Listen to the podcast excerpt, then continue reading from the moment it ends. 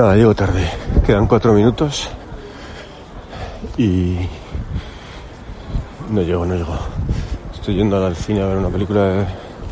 pero no llego. Así que nada. Pues enciendo esto para lamentarme, supongo. Pero bueno, la película ya la he visto. Porque ya prácticamente solo veo películas que ya he visto. Y... Y... Y nada, no sé, o sea... cojo, o sea, cojo, cojo el teléfono para grabar esto como si me tuvieras que, que, que excusar con alguien, ¿eh? que, que llego tarde. Que nada, que no me da tiempo. Ah, que no llego al cine. ¿Qué hago ahora? ¿Qué hago? ¿Qué hago? Si he, he declinado otros planes para hacer este plan, para irme al cine yo solo, y no llego. O sea, no llego ni a la cita conmigo, así que... puto desastre. Y... Y nada, y dejo aquí constancia. Que un día de, de marzo, creo que es de dos mil veintitrés, llegué tarde al cine, no llegué al cine. O sea, me rendí a mitad de camino porque, haciendo un cálculo muy fácil, no era, no era posible, vamos, llegar a tiempo. Y... si fuera mudo no podría hacer un podcast, y si fuera mudo estoy pensando que a lo mejor me darían algún tipo de invalidez y podría seguir siendo lo mismo que soy, pero sin, sin rendir cuentas a nadie. No sé si te dan la misma invalidez por por, por, por ser mudo. Claro, por ser ciego supongo que tienes una... una invalidez, pero por ser mudo tampoco te impide. O sea, si me quedo callado, ¿qué diferencia hay entre quedarse mudo o quedarse callado? Si me quedo callado me dan algún tipo de invalidez. De hecho, me hacen caso, me harían caso. Si me quedase callado, me harían caso. Si no hablase, si no dijera nada, me harían caso. Es complicado, es una situación compleja.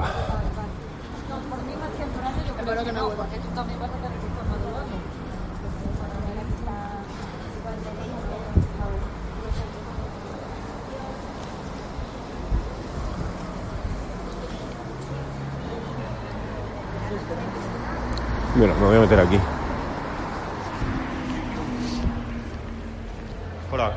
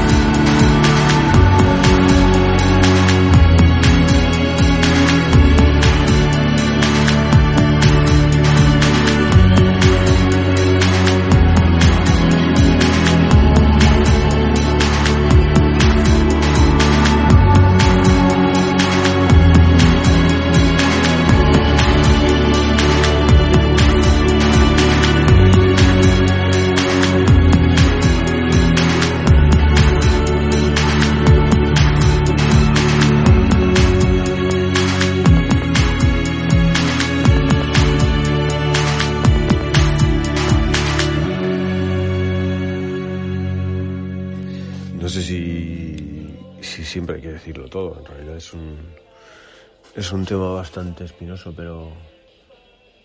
Eh, ¡Au! ¡Hostia! Que, ¡Hostia! Me he dado en la cabeza. Que acabo en la puta.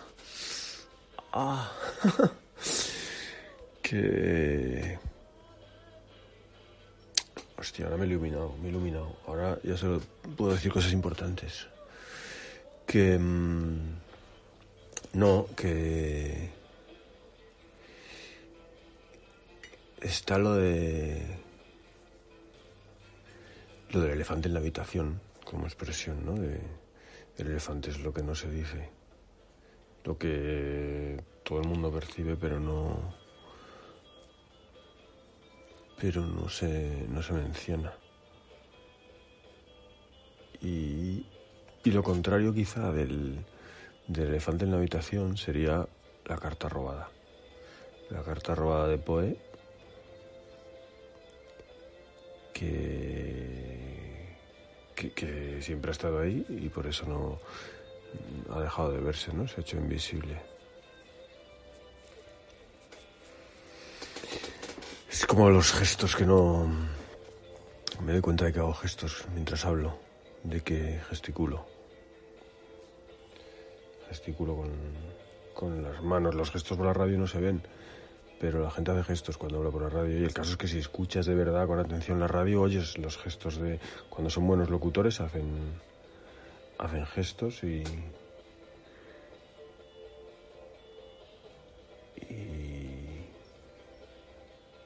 y expresan con...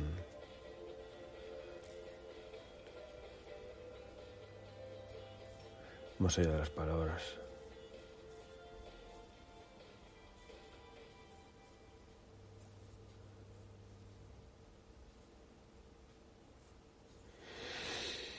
Y luego está el tema de... Claro, del elefante en la cacharrería es como... No, en la cacharrería, no, en la habitación. El elefante en la cacharrería es otra expresión. Eso sí que es... Ese sí que se ve. El elefante en la cacharrería es el que... El que... El que entraba armando escándalo.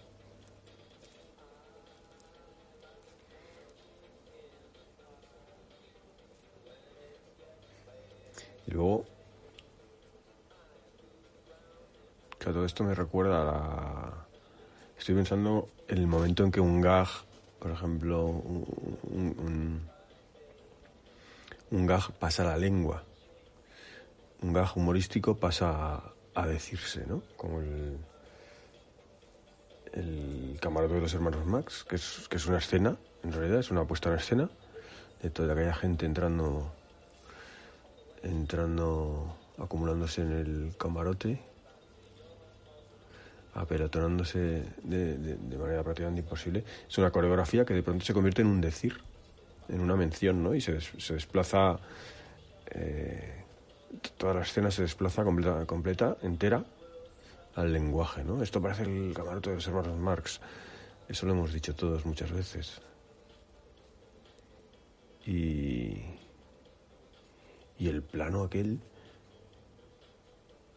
está como, yo qué sé, como el cuadro de las lanzas en nuestra cabeza. Está completamente, está perfectamente compuesto.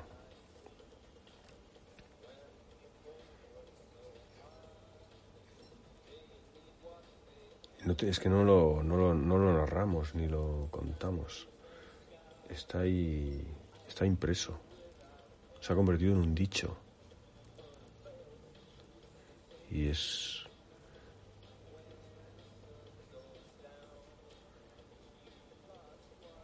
Y era una escena.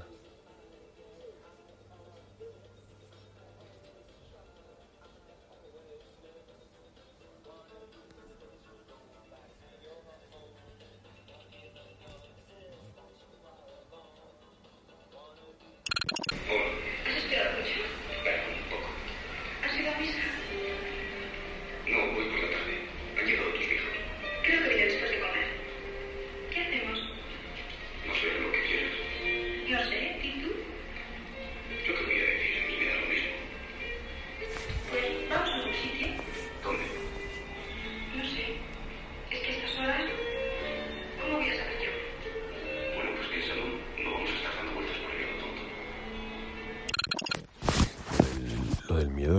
cosa bárbara, porque estoy leyendo aquí, estaba leyendo una novela de, de Bret Easton Ellis y explica el día, el momento en que en el año ochenta fue a ver El resplandor, la película de, de Kubrick.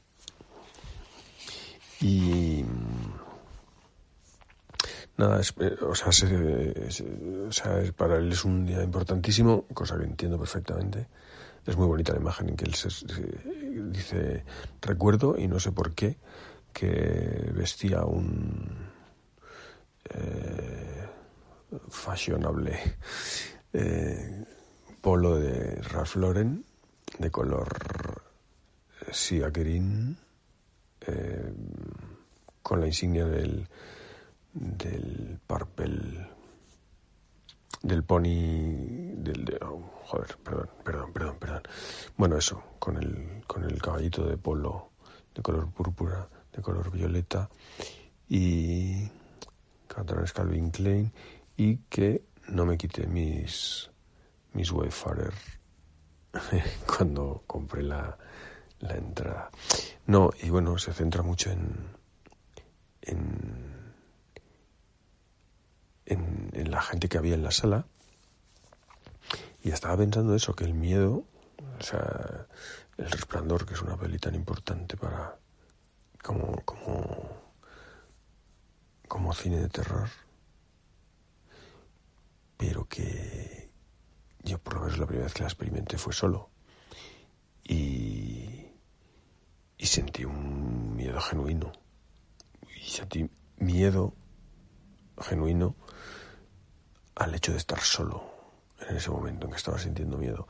Pero por otro lado comprendo perfectamente, porque lo he vivido, que cuando, cuando en una sala llena, cuando una película da miedo, el miedo general se compacta, o sea, se hace uno, se hace un, el miedo de todos, de todos los espectadores, se, se condensa en una atmósfera de miedo, o sea, que suma. Pareciera que, que al estar acompañado y estar en multitud, pues el miedo se atenuaría, porque, bueno, pues porque, o porque se reparte, o porque, o porque uno se ampara en, en la presencia de, de los otros, pero no.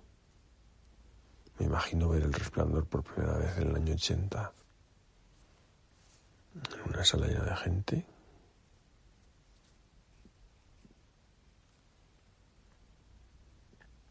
Hmm.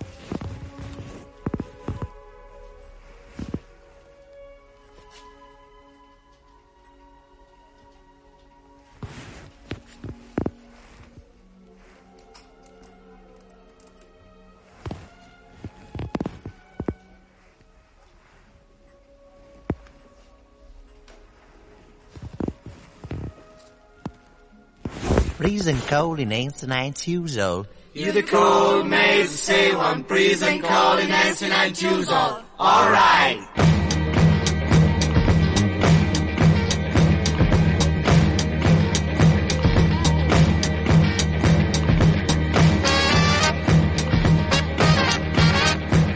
When I stand in the shoes and I will hold Billy Sane, then a whole red man get the color boss dying.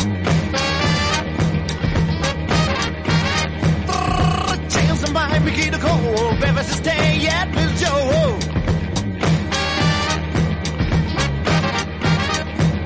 When I stay in the shoes, and I will hold Billy Sane, then a whole red maybe get the color boss dying. But it's the same way you can't be seen. You never tell me, never just a God believes a sham. You don't come and not choose no bite, but not so hope, hope just get out the club and no time. Oh, but it was just stand light the shoes ago, my man. You would trust to the match called the radio girls. Oh, something. Aye, aye, aye, Cecily. And he got some going diesel. Aye. You can go.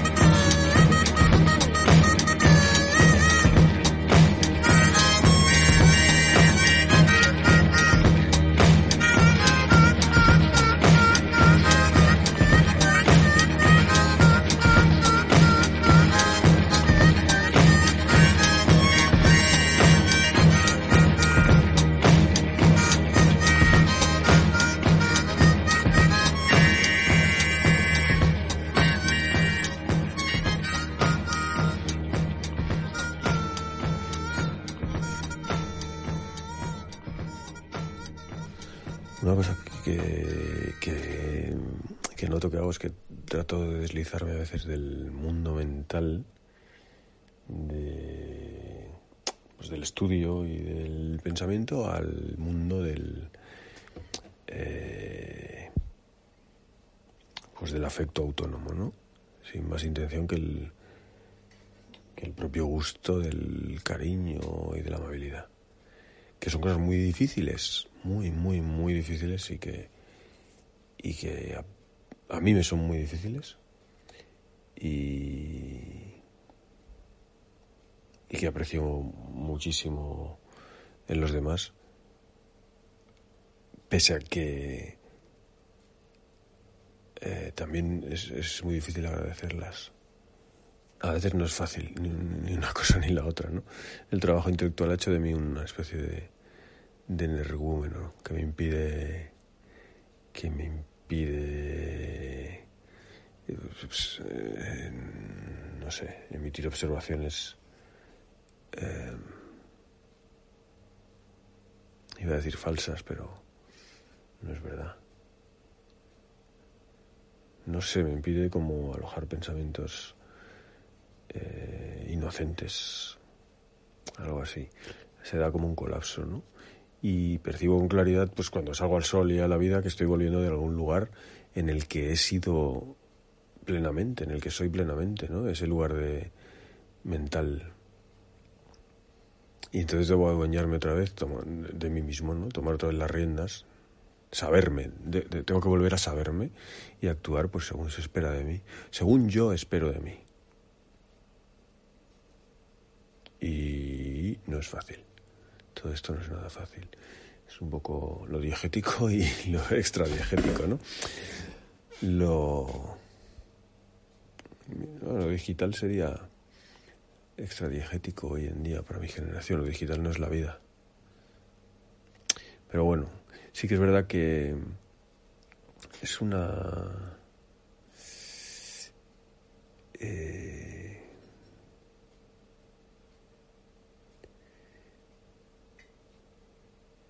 La huida del pensamiento es también otra una opción que se toma a veces, ¿no? Que es el ocuparse en gestiones o en trámites o, o, o el hacer recados, ¿no? Es huir del espacio para, para pensar, porque para pensar se requiere un espacio en el tiempo, porque pensar sin tiempo es solo es solo es solo devaneo. Es como quien dice que no tiene tiempo para leer, ¿no? Que quien asocia leer a sentarse, a no hacer, a no hacer nada. Eso no existe, eso no es así. Es, eh...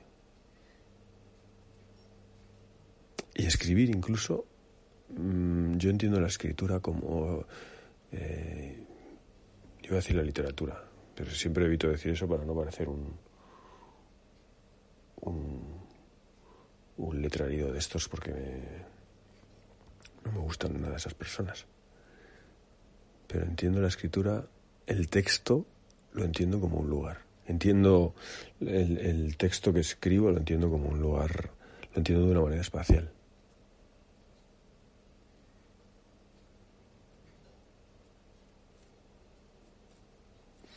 Y esto al ser oral no, no es texto, pero en cierto modo...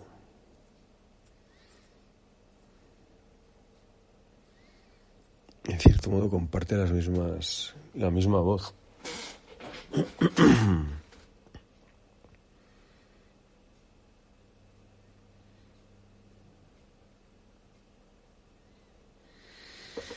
Pero bueno, tengo que, supongo que tengo que traer gente aquí, tengo que poblar esto un poco porque no os lo voy a dar. No os voy a dar lo mío.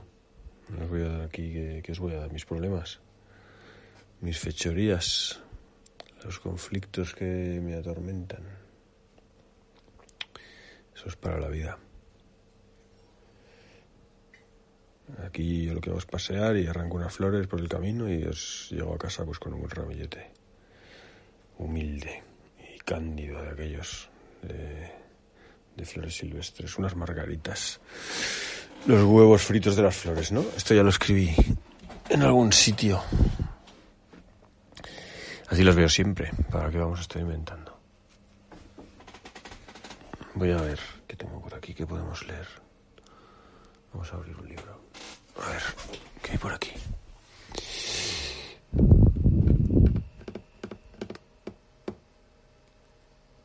A ver.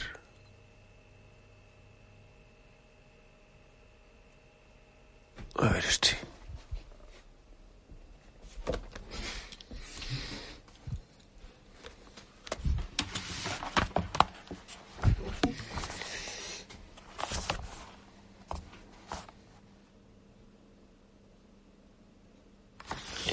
Mira, esto viene, esto viene lo que hablábamos. Algunos piensan que se comete solecismo también con el gesto cada vez que mediante un movimiento de la cabeza o de la mano uno da a entender lo contrario de lo que dice. ¿A qué se refiere esta frase de Quintiliano, que uso como epígrafe del catálogo comentado de mi colección de cuadros? Supongo que al tema de más de una de las obras del maestro desconocido que figuran en mi colección. En principio uno no ve muy bien la relación establecida entre el gesto y la palabra, sobre todo cuando no se trata sino de algunos gestos que vemos esbozar a varias de las figuras representadas. ¿Dónde entra aquí la palabra? Sin duda en aquello que el pintor supone dicho por sus personajes, no menos que en aquello que dice el espectador que contempla la escena. Pero si se comete solecismo, si las figuras dan a entender mediante cualquier gesto algo opuesto, entonces es necesario que digan algo para que ese opuesto se perciba. Pero pintadas callan. ¿Hablará, por tanto, el espectador en lugar de ellos para percibir lo opuesto al gesto que les va, que les ve esbozar? Nunca se sabrá si, al haber pintado semejantes gestos, el artista quería evitar el solecismo, o si, al contrario, al pintar y elegir determinadas escenas, buscaba demostrar la positividad de un solecismo que solo se evidenciaría mediante la imagen.